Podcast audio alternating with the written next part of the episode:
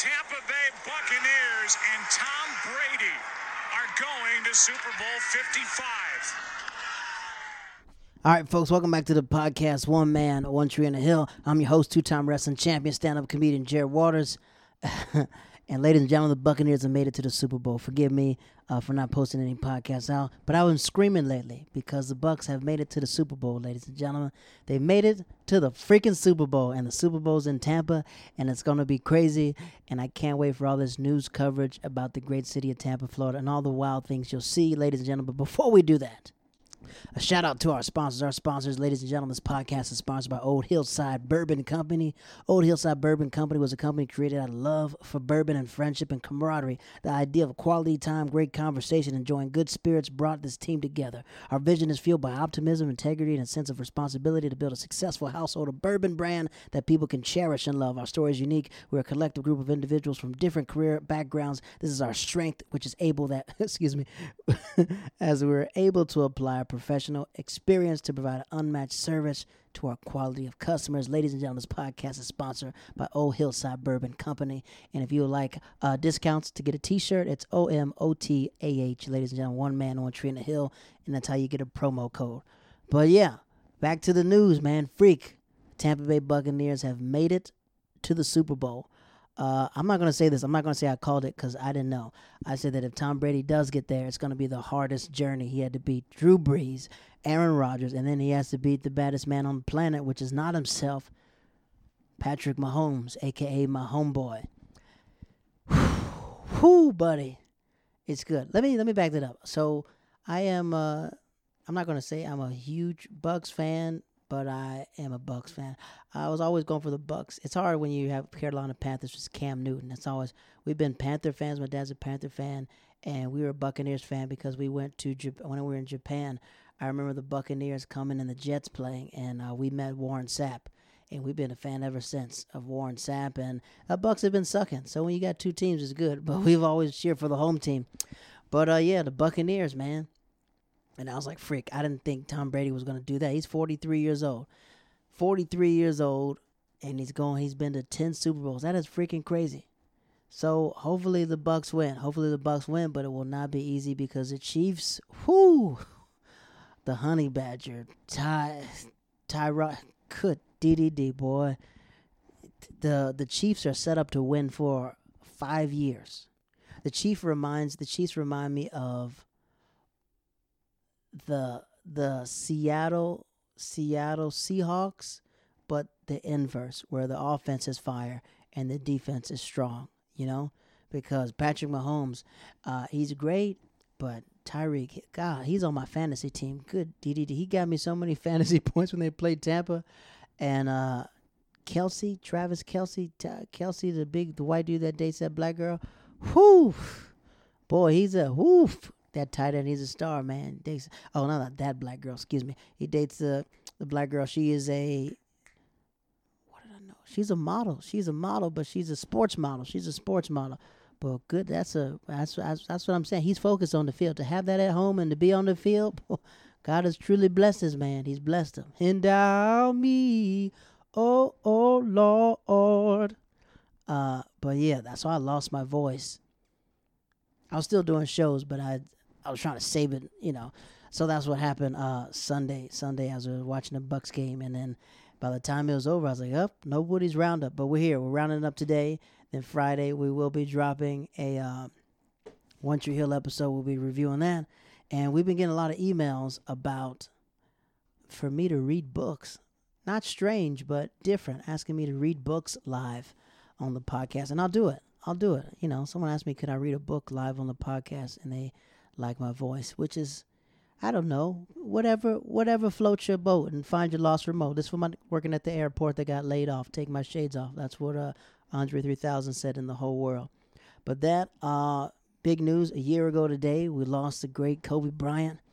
Kobe Bean Bryant and his daughter Gianna Bryant. That's crazy how like the world just froze a little bit. How like after he died, like everything went downhill. The coronavirus happened and hundreds of thousands of people died. Not saying it was Kobe's fault, but just like how everything just transpired. That was like the biggest event. and it's been a year. It still feels like unreal that some. And the crazy thing is that you know I only I think I only met I only I didn't meet him, but I seen Kobe play one time live before. But uh, knowing somebody so great and you've known to know somebody for like twenty years, or you've, you know, it's just like our era of stars, you know. So when I talk to people, still be like, "Dang, Kobe, that's crazy, right? Kobe freak, Kobe by." Then you evolve, and you know, you prayers up for his wife, and uh, and sometimes I was reading this article that said about grief, about how she was asking people not to post photos of the helicopter, and how the police officers were taking pictures and showing the dead pictures to people at the bar. Like, they, come on, bro, you guys are wait, you guys, you you boys is out of line. You boys are out of line for that. But uh, yeah, let's play this. Let's play this uh, small little tribute my friend made. Uh, his name is uh, Garrett, one of our sky producers of this podcast. A little uh, clip of Kobe. Then we're gonna go into our current events. With the 13th pick in the 1996 NBA draft, the Charlotte Hornets select Kobe Bryant from Lower Merion In Pennsylvania. Welcome to the Kobe Show.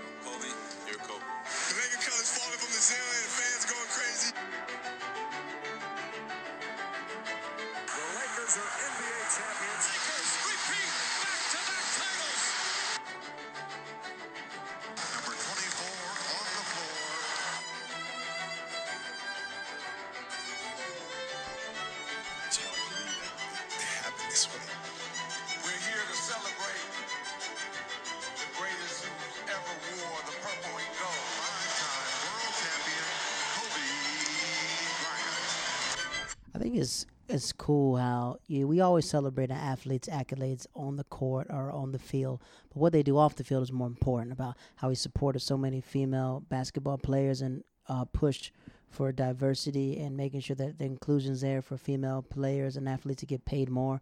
That's dope. So uh, to Kobe Bryant. Shout out to his wife and kids. Uh, also, to go on that news, we lost the great Hank Aaron. Hank Aaron passed away, and you know Hank Aaron. He was 86. He lived a full life. But I've, I was I was studying, uh, reading his story and reading about how much stuff he went through in that time frame. They talked about Jackie Robinson, but um, I think a lot of people don't talk about Hank Aaron broke Babe Ruth's home run record. And the crazy thing is that he played in the Negro leagues and in the Major League Baseball, they didn't count a lot of the Major League, the Negro Leagues accomplishments. So now recently they did that. So he probably has more home runs than what he really hit. So uh, yeah, he was doing, uh, not he was doing, but he died. Uh, a lot of people, we have a lot of conspiracy theory. People that listen to this podcast like, do you still got the vaccine? That's what happened. Uh, but he was 86 years old. He lived a full life. But I want to read some of the hate mail that I read, which was very not it's just very ironic what people were like writing him. He wrote this, he said that let me freaking start stuttering. Okay, here we go.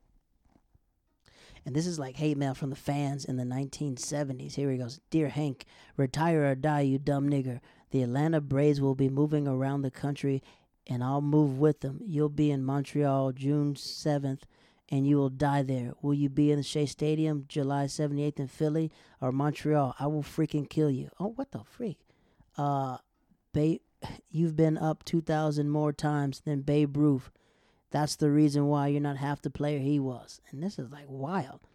They gave him, he said, uh, Hank Aaron, uh, when he chased Babe Ruth's record, he received over 3,000 letters per day. The most racist were hate mail. He held on to them as he grew older and he read the letters, read the letters because uh, he said the letters wouldn't hurt me. There's another one. Uh, dear Mister, this is, says, Dear Mister Nigger, I hope you don't break Babe Ruth's record. Uh, how do I tell my kids that a nigger did it?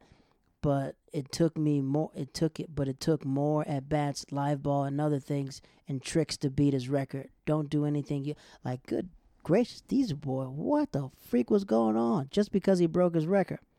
So um, a lot of people were upset that Hank Aaron broke broke his record, and his record lived, I think, for like thirty years. For like thirty years, and uh, the funniest, I want to play this clip. This is when he broke the record. How people were like running on the court. This is Hank Aaron. Here we go. Deep and straight away.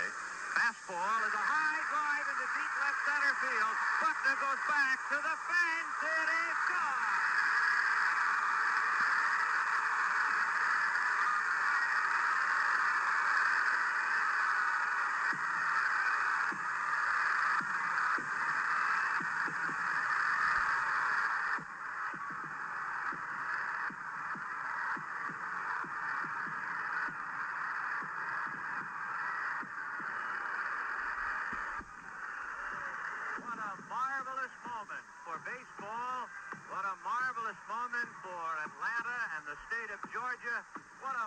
proudest moment for the country and the world.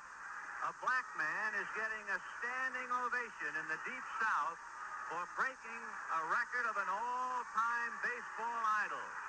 And it is a great moment for all of us, and particularly for Henry Aaron, who was met at home plate not only by every member of the Braves, but by his father and mother.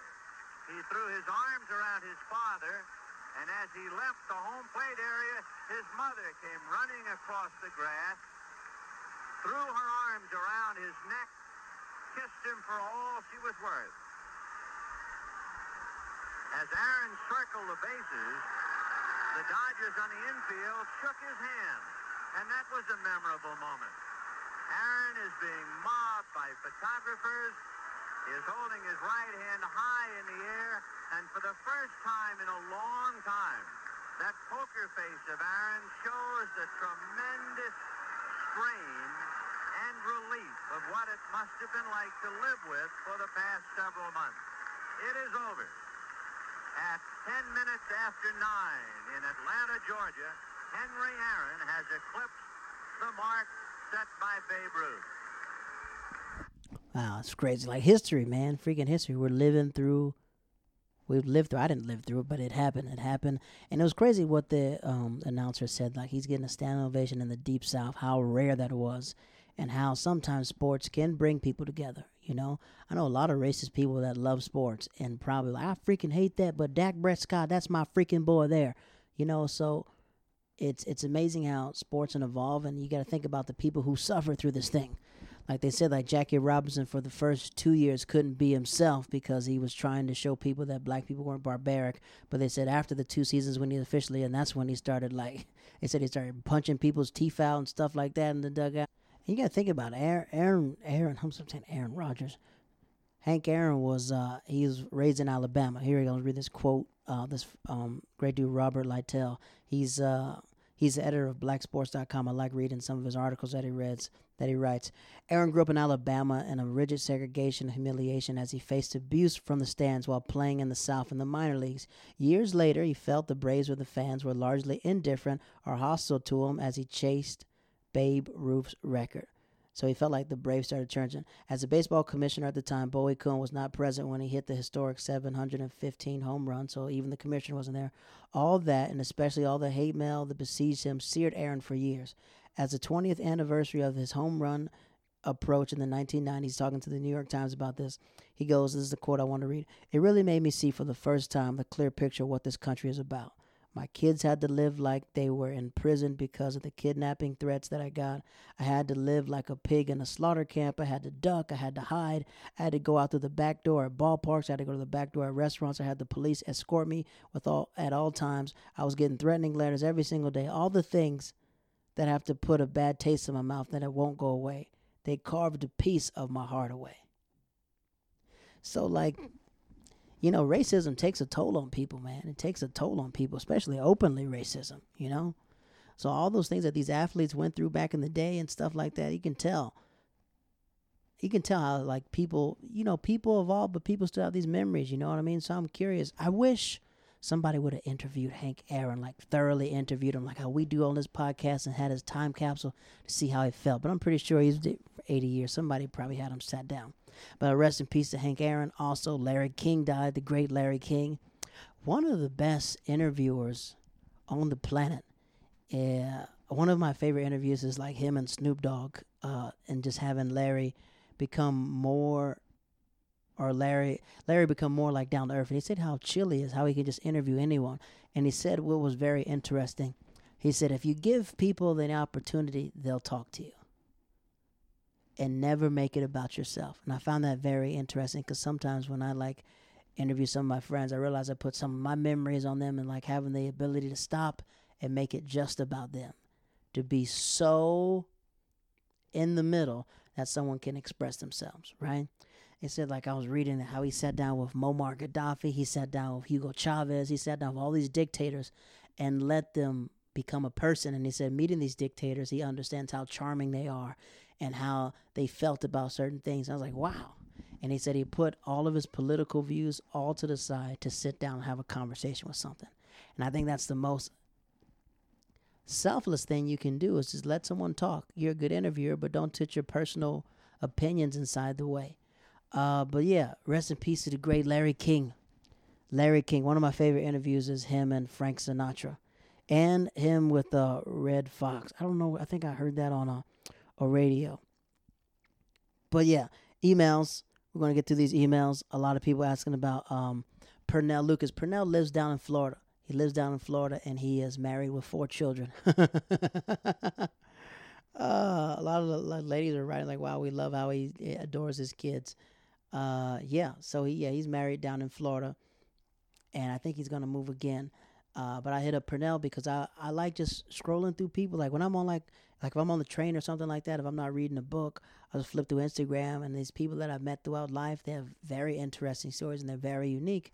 And I feel like I know the most interesting people in the world, so I just hit them up. Uh, special prayer to our friend uh, Amy Wilkerson. I don't know what she's going through, but I read. I'm scrolling on Instagram now, and it says, or Facebook says, please pray. I need some prayers. So prayers up to her. Also, uh, also, wow. Uh, Trey Songz is free, ladies and gentlemen. Trey Songz is out of jail. Uh, oh, I saw this. I saw this man, and I was like laughing because I'm like, there's been so many times where R&B singers are always the most violent people. I remember Trey Songz got uh, arrested because he destroyed a set. He like was in Detroit one time. I saw this video where he's like slamming, he's slamming drumsticks and throwing and just tearing up the set because they they lit him early or something like that. And uh, it was actually, from what I read, they said the cop was being overly aggressive. Right? I wrote two type of articles, so we'll give you both sides. Uh, from the police standpoint, they said that Trey Songz wasn't wearing his mask, and they asked him to approach his mask. Uh, he was very uh, he was rebuttal, right? Uh, the other one said that Trey Songz was getting heckled at the stadium, and he was telling the guys, "Can you chill out?" And he took down his mask to tell the people to chill out and the cop came over and didn't know who he was and just rushed him immediately. And Trey Songz asked him to move, and he hit him with the combo, then put him in a DDT. he put him in the cop in a DDT and just choking him out. And never would I thought uh, see an R&B singer fighting a police officer. But the question is, is R&B a whole lot tougher than rap, right? If you think about the current rap stars, uh, well, let's not say that. We'll just say like 50 Cent, those type of people. They were always fighting, but now it seems like R&B rap, R&B singers are quick enough, are faster to swing on you than a rapper. I think that's accurate. You know, Chris Brown. There's a video of Chris Brown, and he's in the parking lot, and this guy charges him hundred dollars to park. And he goes, "Hey, we about to turn this place up, and we and me and all my gang will run up on you. You try to charge me like that?" And I was like, "Man, Breezy really is about to lose it all about this parking spot." Bobby Brown was slapping people. Bobby Brown, uh, what's my man's name? La da da da. Uh, uh, Isley bro. Oh, Ronald Isley. Before I'm about to catch a case, you're contagious. Actually, it makes sense that R&B people are so aggressive because all these sad songs they sing, you gotta be, you gotta be willing to fight. Keith Sweat, man. Uh, someone brought that brought up this topic. We are talking about this. Me and this comedian, uh, Eagle Wit, we are talking about Chris Brown, right? And this is not, you know, I'm definitely open. What Chris Brown did was horrible, but I say this all the time. I think Breezy's in a purgatory state of mind. Just imagine like seeing the open ocean, and wherever you run, a glass is there, right? Imagine being in a tank. It, se- it seems like that. It's like a tank. We're all looking at him, and he can never like jump out to where he was because he is so talented. He can sing, he can dance, he can act, he can do all this other stuff. But you know, he'll he'll never get over the fact of what he did to Rihanna, right? Never. It doesn't matter what he does. And rightfully so. You beat a you beat a woman like you beat a woman. That is the ultimate sacrifice. I'm not. I don't know why I'm saying this. I don't feel bad for Chris Brown. I'm just saying, but just saying, I see him like in a purgatory state. That's why I see why he's so upset all the time. And I don't know this man. I do know uh, one of his makeup artists, and she sat there and we were having a conversation about it. Uh, she was at a comedy show, and she told me that she works for Chris Brown, and she just said, as great as he is, he'll never become as great as he was. He'll never get the the Bieber s level. He'll just have his loyal fan base because that fan base that he did, he'll never access that again, and that has to suck. To be like, you want your music to reach past all this other stuff, but when people hear your music, they think of the most vicious thing that you've done before. So yeah, R&B R&B superstars, right? I advise everyone if you see Trey Songz and you're a cop, please you gotta tase him or he'll put you in a he'll put you in a headlock. Uh, uh, Conor McGregor. I did watch that fight. Conor McGregor. It's, it's time, brother. It's time to hang that up. It's it's it's, it's time. Go ahead and hang that up, brother. and Start doing uh, celebrity boxing. Start doing celebrity boxing. Start doing WWE. Start doing stuff like that because the UFC is not an old man's game. It is, but it's just like when you take time off, you just can't get back in that ring. That ring rust is real because you hit them. You get some of them jabs and then you hit the floor. But it was pretty good. The first round was good. The second round, he got he got hit with them Kayokins. He got hit with the Hadouken. He got hit with it and he was done. But he's had a great career. He's won the belt twice. Uh, I think he can make more money outside of the ring doing celebrity boxing, fighting Floyd Mayweather again. That's another hundred million fight. I think it's it. You know, you've made your money. You don't want to be that fighter that keeps getting beat. I mean, Rampage. I remember when he started losing, when he started doing movies. Ronda Rousey. Once you start losing in the sport, the market value's down. So I would say he should just do celebrity fighting, fight Jake Paul, fight Floyd, fight all the you know Triller, get up there and just fight some of these old these has-beens, and it's just make it entertaining, you know. Uh, but yeah, that was that was tough to watch, tough to freaking watch. Uh, but yeah, you know what, my friend Amanda, uh, we haven't spoken in a long time. We got to get her on the podcast. Her daughter is an MMA fighter, and I watch her videos all the time, and it's so amazing watching. Come on, come on, get her, get her, lock it up.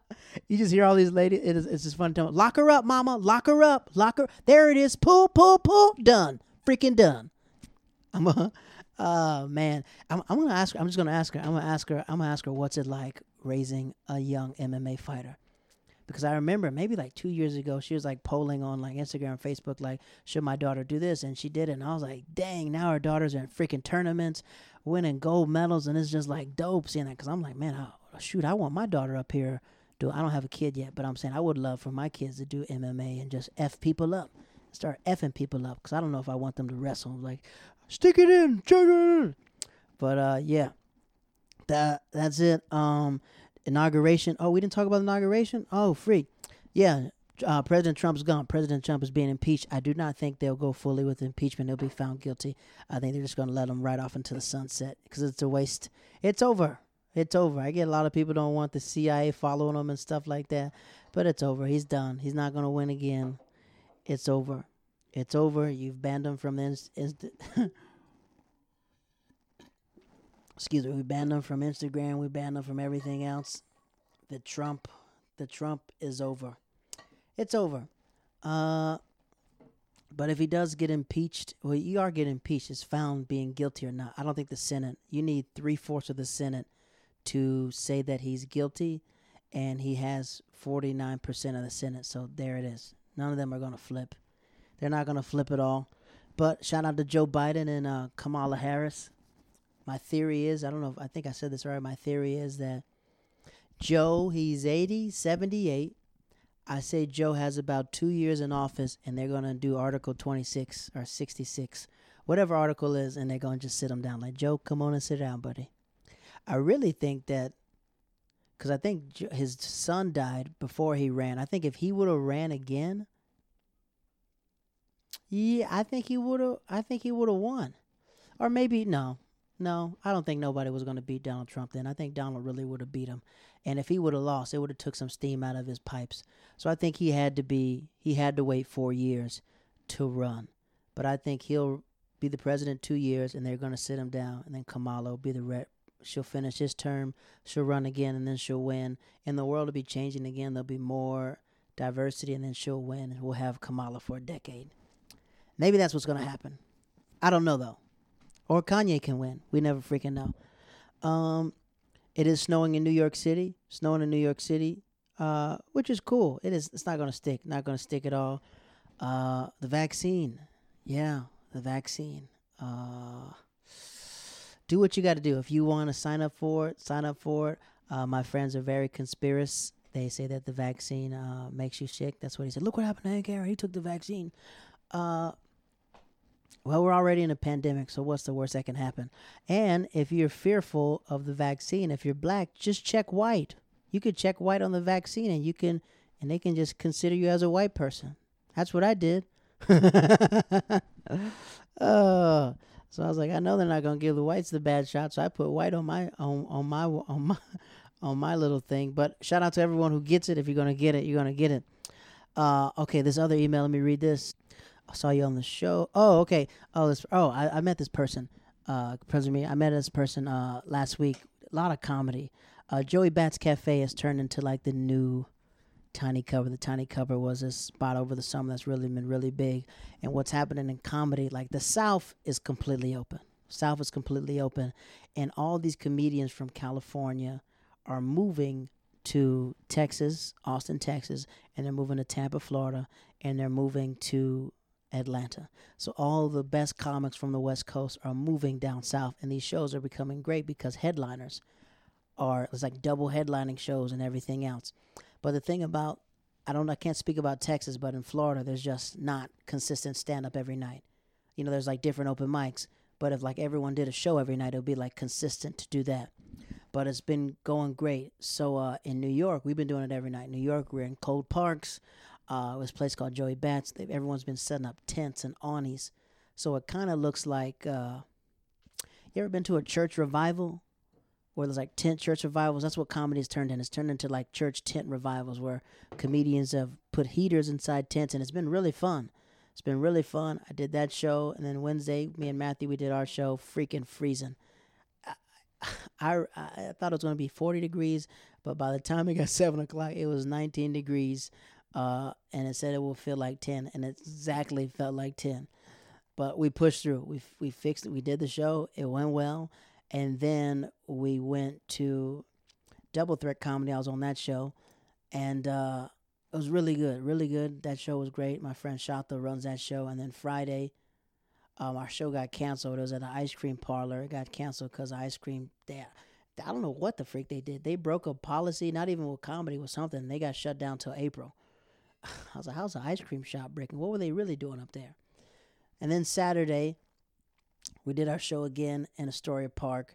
That was even colder because, like, I thought it'd be warm because at twelve o'clock it was freaking warm. But by the time it got three o'clock, again the wind was blowing and we are by the water, freaking freezing. Uh, but we got through it. Then I had to go to back to Joey Bats. I did the show, and uh, it was a fun show. Me and the booker were talking, right? And uh, usually I, try to show up late to shows that I'm on, you know. So you know, just so they could, you know, they do exactly what they're doing. Sometimes when they don't know you, because I was referenced for the show, which is amazing. Uh, I get there, and this particular comic, she doesn't know me because this comic hasn't been out in the pandemic and hasn't been out out. If you've been out out, you've been seeing Jared Waters out and about, and you've been seeing what happens. Like outdoor comedy is completely different. You have to you have to be forward. You have to gain their attention. You have to bounce back and forth. You have to be very engaging right? This comic's not engaging, and they're talking to the comic, and the comic goes, uh, "Put Jared up first.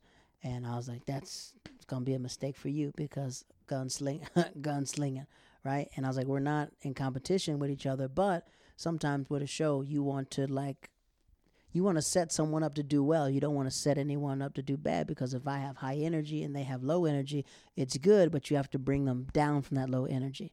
And the comic jumped, and then the other comic jumped, and you can just tell they just weren't. It was there had a lot of rust on it. You could tell they were kind of rusty, right? Which was good because some of my friends showed up and they all got spots. And this dude was super cool. The producer's like, "Hey, I'm putting him up. I'm putting him up." And my friend Glory was there, and uh, just how proud proud I am of her watching her grow as a comedian, seeing her like she was hosting the piss out of the show, and we were talking about signs afterwards, and she told me she's a Gemini. She's telling us about Geminis. Kanye's a Gemini, Tupac's a Gemini, Biggie's a Gemini. I was like, well, what's good about Capricorn? And then she just says this random joke. Jesus is a Capricorn. You should be happy to be a Capricorn. Uh, but yeah, that was good. And then the reason why I brought the story up because this comedian comes out and we're talking and I, I'm telling him, I was like, look, and he's telling me like, why am I not booked on this show? Why am I not booked on this show? Why am I booked on this show? And I tell him, I said, look, if you spend more time perfecting yourself instead of wondering why you're not other places, you'll be a whole lot better. I said the same feelings that you had. I had a feeling five years ago when I got to New York. I was like, I felt like I was a man out of Tampa.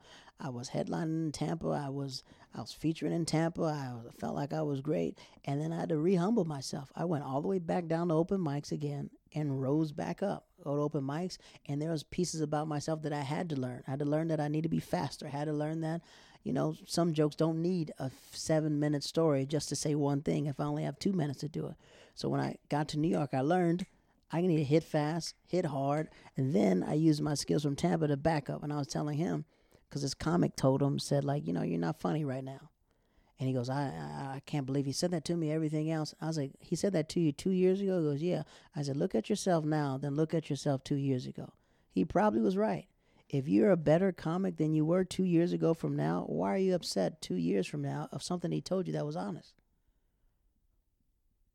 And he's all like, Well, I thought, I was like, It doesn't matter what you thought. I said, You're holding on to grudges that no one even cares about. I said, Walking around this city with so much weight, thinking of caring about people who don't care about you, it's a weight you don't need. I said, You have to free yourself from all this negativity. You got to worry about yourself and God and your family. And once you do that, you'll be a whole lot more peaceful right? I don't have enough time to worry about what this comedian's doing or how this comedian got on or how this comedian did this. What I do have enough time to worry about is like, Jared Waters, how are you making yourself better? How are you loving yourself more? How are you spiritually? How are you doing that? And he goes, Yeah, man, I understand. I said, Look, you have to unlearn what you've learned. Right? And when you're trying to compare yourself to other people, it's like, it's never going to work, man. It's never going to work. And sometimes I guess I have to realize that in his eyes, I'm something that I don't. I'm like, who do you think I am? Why don't you drop your special now? Like, why would I drop a special now? I'm not special right now.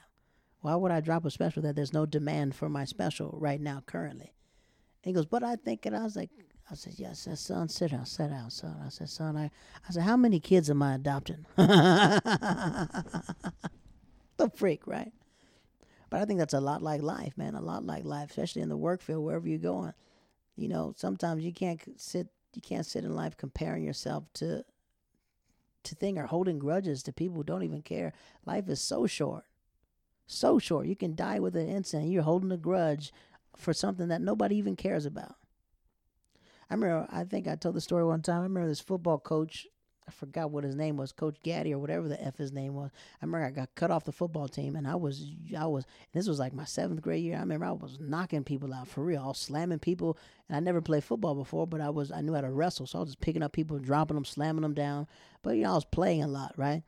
I remember he cut me, and he told me he didn't give me a real reason why he cut me and stuff like that. I just he just didn't like me. That's it is what it is. He just didn't like me right? He didn't think I was serious enough to play football, and he thinks like cutting me would inspire me to be better my eighth grade year. But I was telling him, I was like, my dad's about to move. I don't, you know, you wasted this time. But I remember, like my sophomore year, freshman year, I made the football team. I write him this email and tell him. I think we went back to visit or something like that. And I was like, oh, I'm a football player, everything else. And he goes, Who are you? I was like, What? Like who? What? What's your name again? I was like, nobody freaking cares. Nobody cares. Short term memory. You can't spend your whole life trying to prove something to someone and it doesn't even matter to them. Like you got to be proving yourself right, not trying to prove other people wrong. You know, like who's motivated? Like I'm, I can't be motivated to prove someone wrong, and they don't even know they're a motivation to you. They're just like, I don't give an f about this person, right? I remember, I think it was a, a, a chick in college. She said something to me, just like, I, I've been I've been waiting years to get you back. I said I don't forgot about that. I don't even remember what I did my freshman year. I don't remember that. I don't remember kicking you out. I don't I don't remember you know ignoring you at a party. I don't remember that. That happened four years ago. Who's still thinking about that? The freak. Like what really? I said yeah. I didn't shoot. I didn't mean to. I didn't even think about it like that. I don't even know. I was probably ignoring you. I was I was probably in the clouds. F I don't know. Freak. Piss. Whoo. But yeah, man. That's it. So look, we're gonna wrap this podcast up. I don't want to start babbling, but this is the podcast one man, one tree, one man, one tree in a hill. It's a it's a podcast about being alone for your own thoughts. Prayers up to my dear friend Amy and whatever she's going through, or whoever. If someone's sick in her family, we pray that you know God can change it. Shout out to my girl Carla, Carla Allo. We pray for her, man, as she's as she's battling cancer right now. So prayers up for her. Uh, Friday we'll be dropping the One Tree Hill One Tree Hill episode we reviewing. I think we're on episode eight. We'll be doing that. We're still on season one, and then uh, the book I'll be reading. What is this? Doctor. Okay, I'll read a Doctor Seuss book. I don't care. Yeah, I'll do that. I'll read it. I'll just post it out. I'll just do it separately and do an episode where you just ask me to read, and I'll do it. We'll just call it Mr. Waters Read Along or something like that. We'll do a read along. Uh, I'll, I'll do call it story time. Story time. We'll do it like that. Story time. I'll read a story, and we'll do it like that. It's a very interesting thing that someone wants me to do, but I'll freaking do it. All right, that's the podcast. One man, one tree in the hill. Uh, to that man, G double O, aka Roland Doja, aka Mister, aka, aka Slap Your Auntie. Uh, take us out with this theme song, ho. Hey, you're live on the podcast. One man, one tree in the hill. Say what up to the people. This is when I see black excellence, man. It's Dave Chappelle, Michael Che, Lorne Michaels, Chris Rock, Eddie Murphy, all sitting at the table. I said, Yo, Eddie, Mr. Murphy. I said, I just want to say, man, you the GOAT, man. And you the coldest nigga that ever walked the face of the earth. You gotta break that thing over. She wants it private, but y'all not even together right now. So we haven't spoken about anything but the cat for at Two least months. two months. And then I said, and I said, uh uh, and I'm be the next Jamar Neighbors. And she was up like, I know that's right. Uh, ladies and gentlemen, thank you for listening to the podcast. My name is Jared Waters, and I'll catch you next time. Like, subscribe, rate the podcast. Have a wonderful night, wonderful day, whatever you're listening to. I'll see you soon.